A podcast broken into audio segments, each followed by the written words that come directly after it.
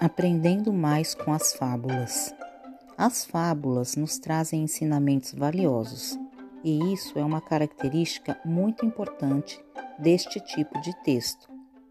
Você acreditaria na amizade de um leão e um ratinho? A próxima fábula vai contar essa história. O leão e o ratinho. Esopo. Um leão, cansado de tanto caçar, dormia espichado na sombra de uma boa árvore. Vieram os ratinhos passear em cima dele e ele acordou. Todos conseguiram fugir, menos um, que o leão prendeu embaixo da pata.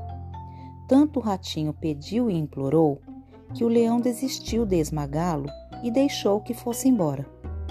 Algum tempo depois, o leão ficou preso na rede de uns caçadores. Não conseguia se soltar e fazia a floresta inteira tremer com seus urros de raiva.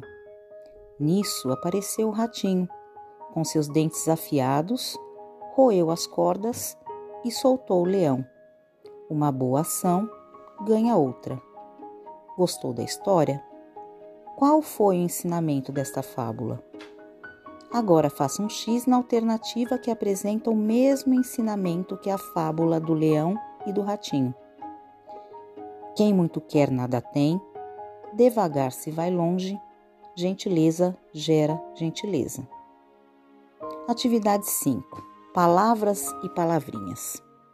Na fábula do leão e o ratinho, a palavra ratinho está no grau menor, para explicar que o rato é pequeno. Dizemos então que a palavra ratinho está no diminutivo. 1. Um, Vamos resolver a cruzadinha com o diminutivo dos animais indicados nas figuras. 2. Copie nas linhas a seguir as palavras escritas na cruzadinha. 3. Agora, descubra e escreva qual é a parte semelhante que aparece na escrita dessas palavras. O que tem igual na escrita dessas palavras.